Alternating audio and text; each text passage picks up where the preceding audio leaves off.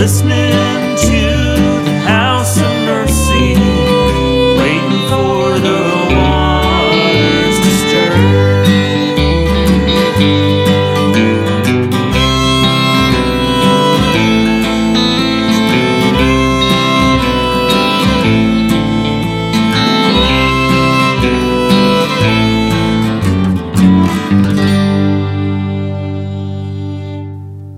back to our big question about the cross. What does it mean? It means too much. So much that can't be captured in a theory. In the end, the atonement is nothing but the good news of relationship. That's the Reverend Mark Stenberg from 51% Christian. Really? Because I was going to say, oh, it seems like it's going to be a good one tonight. You know, I always find reading Mark to be like, uh, it makes me feel good. I like it. He know he gets the good news. He does get the good news, and he can talk about it like I don't know. Were you going to say in a way that didn't seem stupid? yeah, I was gonna say in a way that makes sense, but then I thought, oh, maybe it doesn't make sense, but it feels right or something. I mean, um, does it ever make sense? I don't know if it ever makes sense, no, but it does sometime.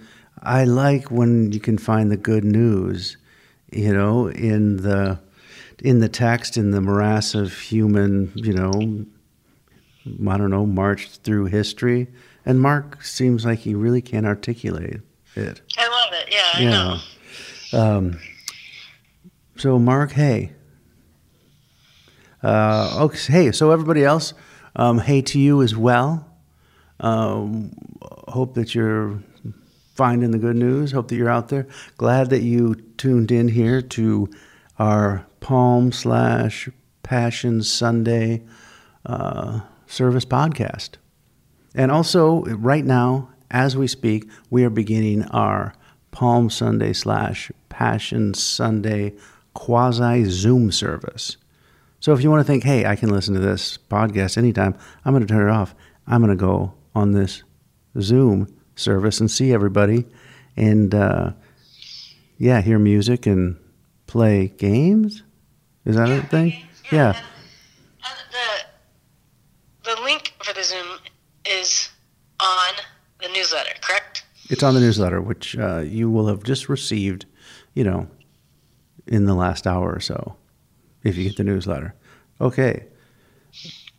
Okay, well, you know, this is Holy Week. It is. Beginning Holy Week today. Well, And- we, what do we've got? We've got Good Friday. We right? got Good Friday coming up, and, uh, you know, this has always been a service that uh, has meant a lot to us at House of Mercy. We usually ask 14 visual artists to interpret each station of the cross, and then we make our way of the cross through those stations and read the liturgy. Uh, but this year, of course, we cannot do that, so we have asked 14 of our writers to just take um, a moment and reflect and uh, uh, write something uh, on each of the 14 stations of the cross and uh, read it for us. And uh, Sam and everybody down at uh, House of Mercy Productions edit it into a thing we call liturgical audio reflections. Yeah, I've always, I've always loved the visual art, but I really also loved it. In a way, we were kind of forced to make it the literary art last year, and it was beautiful. It was very, very beautiful. I've already, uh, I've already cried a little bit uh, listening to one. Yeah, moving, I can beautiful. believe it. Yeah. yeah. So and then you know, then comes the big day, Easter or the Feast of the Revolution, as we usually call it. We're gonna do that in person. Mm-hmm. It's gonna be outside. I looked at the weather yesterday and it looked very promising. I just I don't know how to you know I don't think I believe in praying to the weather gods, but I practically want to anyway because I want it to be nice. But no matter what, no matter what the weather is, we're doing it socially distanced, masks on, proclaiming the resurrection, the revolution. Everybody come 5 p.m. No matter the weather, And there'll be music by Dan Newton's Cafe Accordion Orchestra. And hopefully the sun will be shining. Absolutely. So we would love to see you there, no matter what the weather or no matter what God Debbie is praying to. Well, I'll it'll be a good time for us all to get together. Man, it'll be good to see everybody and uh, to proclaim uh, rebirth. So let's uh, do that. Uh, let's all do that together. Well, Yeah, let's see you next next Sunday. This is the House of Mercy, and welcome to it.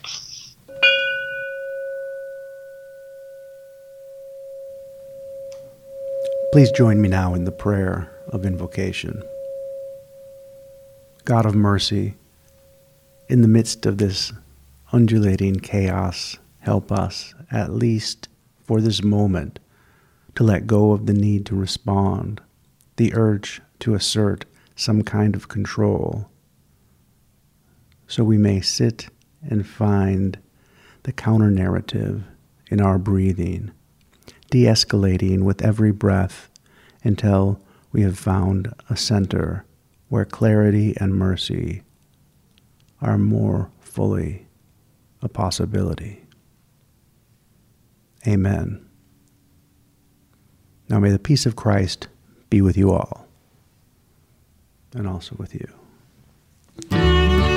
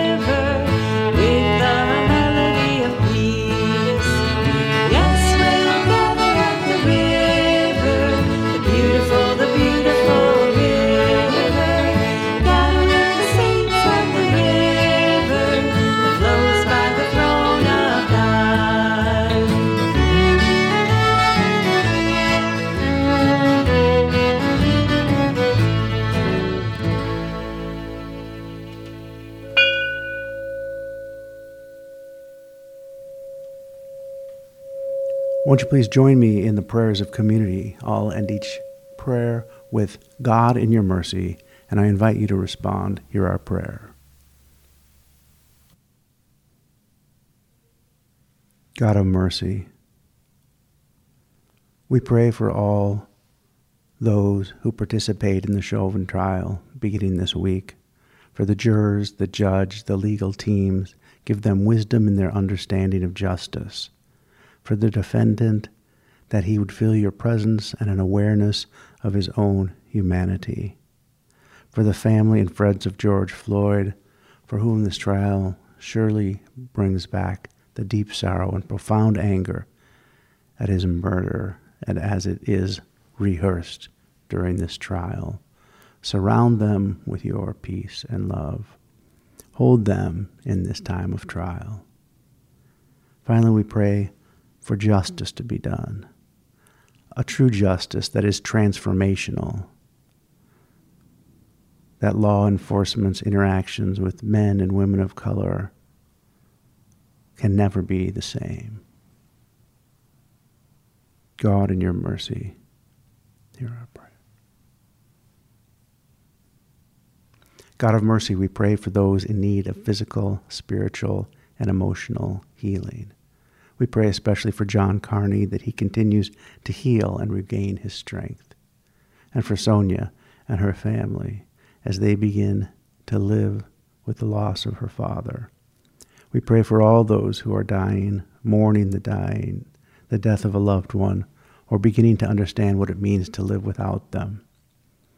We pray for those who are in prison and those who are prisoners of addiction, for those living with real loneliness, for those of us who live with mental illness, especially in this time of isolation. Gather all of these in your arms and hold them in your healing love. Sustain them with your unending peace. God, in your mercy, hear our prayer. God of mercy, we pray for those traveling north to the border and all of your children who must leave their homes in an attempt to meet their most basic needs food, shelter, possibility. Keep them strong, give them hope. Move those they encounter to welcome them, treat them with dignity. If they are hungry, to feed them. If they are thirsty, to give them drink. God, in your mercy, hear our prayer. God of mercy, we have not loved you with all that we are. We have hurt those in our lives and those who pass through our lives with the things that we have said, done, and left undone. We pray for your forgiveness and are confident that you will judge us with your grace and the resurrection. God of mercy, meet us now in this extended time of silence.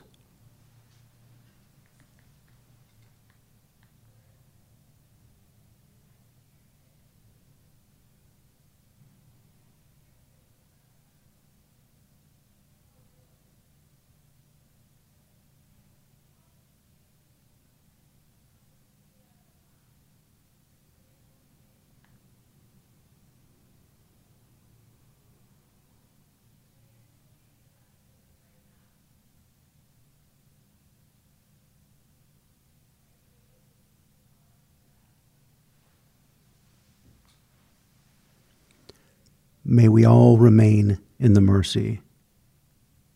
Amen. The reading for tonight comes from the Gospel of Mark, verses 12 through 20. Pilate spoke to them, What do you wish me to do with the man you call the King of the Jews? They shouted, Crucify him. Pilate asked them, Why? What evil has he done? But they shouted all the more, Crucify him. So Pilate, wishing to satisfy the crowd, released Barabbas for them, and after flogging Jesus, he handed him over to be crucified.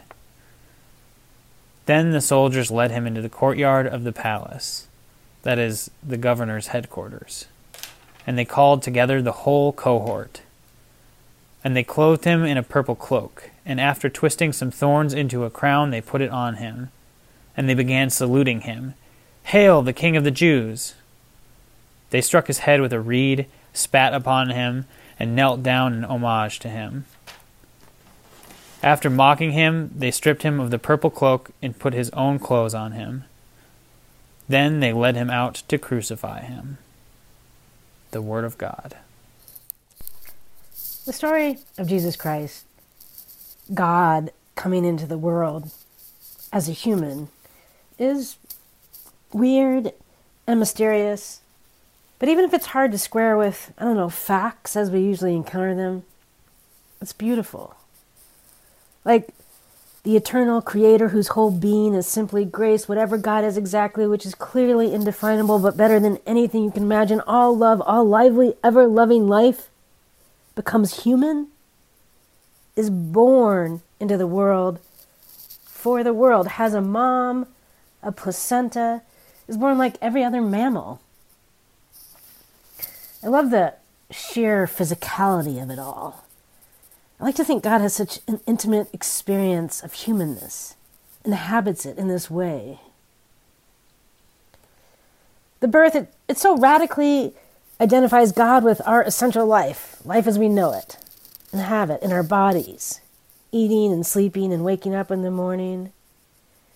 God lived in a body, felt what feet feel when they walk on wet grass, ate warm bread, drank good wine, held other people's hands, looked people in the eyes. And of course, death is part of the story of his becoming human, as it is for us. And as it is for many of us, death isn't like the best part of the experience. I mean, I've heard people describe death as beautiful, but on the whole, I think it's probably less so than birth for most of us. And certainly in the case of Jesus' death, not quietly in his sleep. It's like one of the worst deaths imaginable. Having just been with my 90 year old parents, thinking of growing old and approaching death, I thought how I would love to have some stories of God incarnate growing old. If Jesus had become an old man, that would be interesting. I mean, imagine a God who begins to forget what he was going to say, what he went upstairs for, a God who can't come up with the word he wants, loses his memory, his hair gets wrinkles, joint pain, has lapses, incontinence. For some reason, that seems like it would be comforting to me.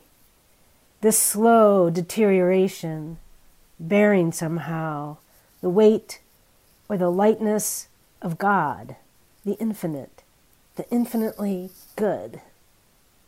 Maybe it could have helped us grow old to have images of God incarnate inhabiting old. But Jesus didn't grow old, didn't die with dementia or dignity or hospice care or with a loved one holding his hand. He died a violent and a humiliating death. He was tortured and executed unjustly by the powers that be, law and order allied with religion. But it wasn't only the powerful.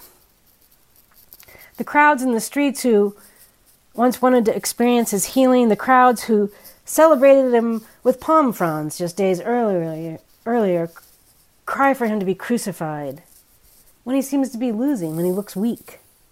And his closest friends abandon him. So, a terrible way to die. Intermittent, partial asphyxiation is probably what killed him, from what I read about crucifixion. He couldn't breathe. God incarnate might have devised to help us by exemplifying the best human death possible or something, showing us how to grow old and die. But instead, Jesus dies this terrible way to help us, for us, to save us. I think it's a little hard to understand intellectually how that even works. People have a lot of theories about how it works over the centuries, some helpful, some not very. The substitutionary atonement theory has been very popular in American evangelicalism. I'm sure you're familiar with it.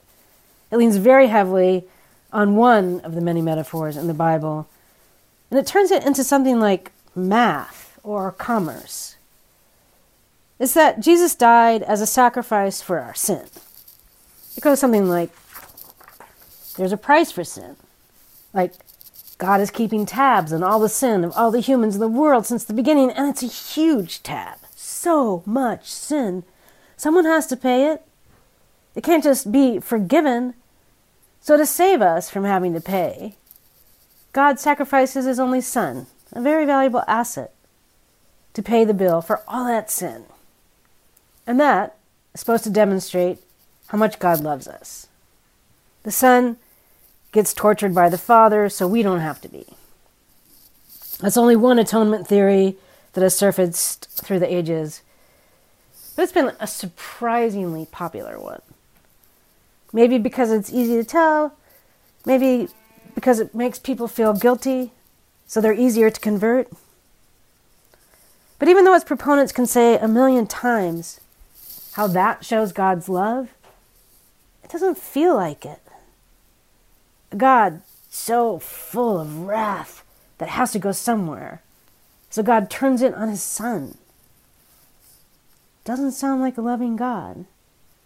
It doesn't seem like good news. It certainly wasn't new in terms of the history of religion. Powerful gods who must be appeased through sacrifice. They, they show up across cultures and religions throughout mythologies everywhere Scandinavian, German, Greek, Mayan, Aztec. Although the various cultures tell unique stories, what underlies them is something like because the gods gave us life and give us sustenance, we are indebted to them. We owe them.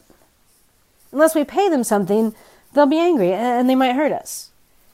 The rain won't fall, the crops won't grow, there'll be an earthquake, a virus. So, to ward off the wrath, people sacrificed to the gods. Sometimes it was corn or grain or spices, sometimes human beings, sometimes children. Blood was valuable. Sacrifices were necessary, the thinking went, to keep the forces of evil and chaos at bay, to keep the peace with the gods, to keep the world in order. Whether or not we consciously believe in all that, humans continue to operate as if it's true. And it's the basis of so much violence. Something, someone has to die or suffer in order to keep the peace, in order for others to thrive the Jews or the communists, the indigenous so called heathens, slaves, the incarcerated. It might be the young men and women who fight in our militaries, die in our wars to keep the peace. A lot of the world runs, whether consciously or not, as if this is the foundational truth. The sacrificial system keeps the peace. But thanks to St. James Alison, House of Mercy's bootleg saint, and many before him and beside him, as well as a thorough embrace of Scripture, many have come to see that no, this isn't the foundational truth. That sacrifice is necessary to keep peace. It's the foundational lie that God comes into the world to undo. So we can quit scapegoating and killing and casting out some other as if this will save us. God comes to us in the flesh to reveal something about who God is and who we are. One thing, God wants to live in the world God created, in a body. The material flesh isn't bad, something God finds disgusting, disgusting at all. Of course, it's not all flowers, it's complicated life, and God loves it. God loves what God created humans and grass and olives, and wants to walk around in creation with feet and skin and a stomach. Another thing, God is surrounded by people when God comes into the world as Jesus who do all sorts of not good things, not just don't give away all their money or love their neighbors, they actually seek to kill him. They torture him, betray him, spit on him. And where is the wrathful God who demands payment for all that sin, or will otherwise have to violently destroy all the sinners? Nowhere. God goes to some pretty great lengths to show us God is not a God of wrath. That God who insists we owe him, insists we make sacrifice to prove our allegiance to quell his terrible wrath, we made that God up. God is mercy. Not that God is fine with our violence, and injustice, sin, but maybe recognizes that making someone pay for it is not the way to get rid of it, to end it, to free the world to flourish, to become what it is meant to be. Mercy is the way. Love is the way. The story of Jesus' death also reveals something about humans, like we're so tied to our lies, our foundational lie. We might rather abandon God than believe in the mercy, than embrace its scandalous inclusivity, because it really does include a lot of people we don't like. God wants to free us from these ties to the scapegoating mechanism by overwhelming us with love, by covering every last spot on our bodies and souls with mercy by showing us no matter how confused and lost we are, God forgives all our sin. Not because Jesus, as if Jesus is separate from God, paid the price for it, not because of that, but because God loves us likes us, longs to be in relationship with us. In the story of the cross, humanity looks not good, self protective, self serving, untrustworthy, so ready to mock and do violence. Every human in Mark's story, except very few women, ends up looking bad. Powerful, the religious, the crowds, Jesus' best friends, even the criminals hanging beside him on the cross, they all hurt, humiliate, or abandon him. Why tell a story if God loves us so much where we look so bad? Maybe because otherwise we keep pretending, keep running from the level of self awareness we need in order to be transformed until we can see the sorts of things that run us fear, shame, self interest, we're stuck in them. I've been listening to St. Alison. He says this is what Lent is all about the grace of penitence. Penitence is the best gift God could give us the grace of being able to see how we're stuck. Feel sorrowful for it so we can begin to move. You can look it in the face instead of hiding because you'll have a glimpse of how much, in spite of everything, God likes you. James Cone, the great African American theologian, thought that as Americans, we especially need to see, need to look in the face what happened at the cross next to what happened at the lynching tree. If we haven't done so yet, 2021 seems like a good time to do it. Between 1880 and 1940, white Christians lynched thousands of black men and women in a way that was so startlingly like the Roman crucifixion of Jesus. Lynching was a public spectacle like the cross to discourage would be dissenters. Thousands white men, women, and children in the South and in the North attended these lynchings. It was a family affair, a, a ritual celebration of white supremacy. Families brought picnics, vendors sold food. People had their pictures taken under the tree where the black body was hanging and made them into postcards. White parents put their children on their shoulders so they could better see it. Some attendees were even known to fight over the victim's possessions various relics from the lynching.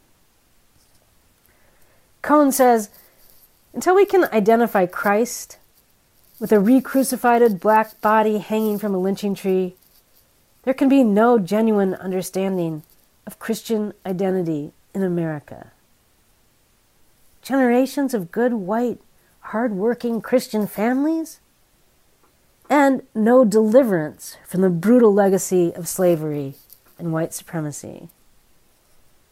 Without understanding how often this story, in some form, keeps happening over and over. George Floyd, Breonna Taylor, Ahmaud Arbery, Soon Chung Park, Soon Tak Kim, Philando Castile. Without seeing what human mechanisms keep us repeating it, we'll keep repeating it. So as we move out of Lent into Holy Week, we might take the opportunity to inhabit our shame. As white people in the USA, as terribly imperfect parents and friends, as scapegoaters, drunkards, and fools, instead of denying it or hiding it or running from it, sit in it. As St. James says, we might think, it's all so very ugly. But God wants us to see ourselves through God's eyes. It's like, I do love you as you are, more than you know. Let's see if I can help you get out of your self destructive ways of being, cycles of shame and hate and violence, help you grow into the people you're created to be, full of mercy and love. May the mercy Make us merciful. Amen.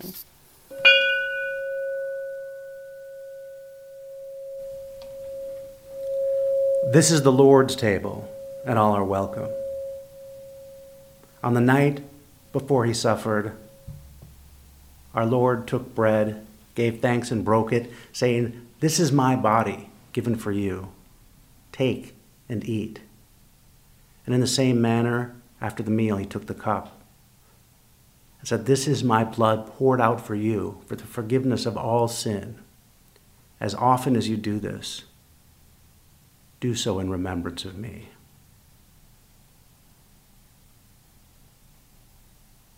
Amen.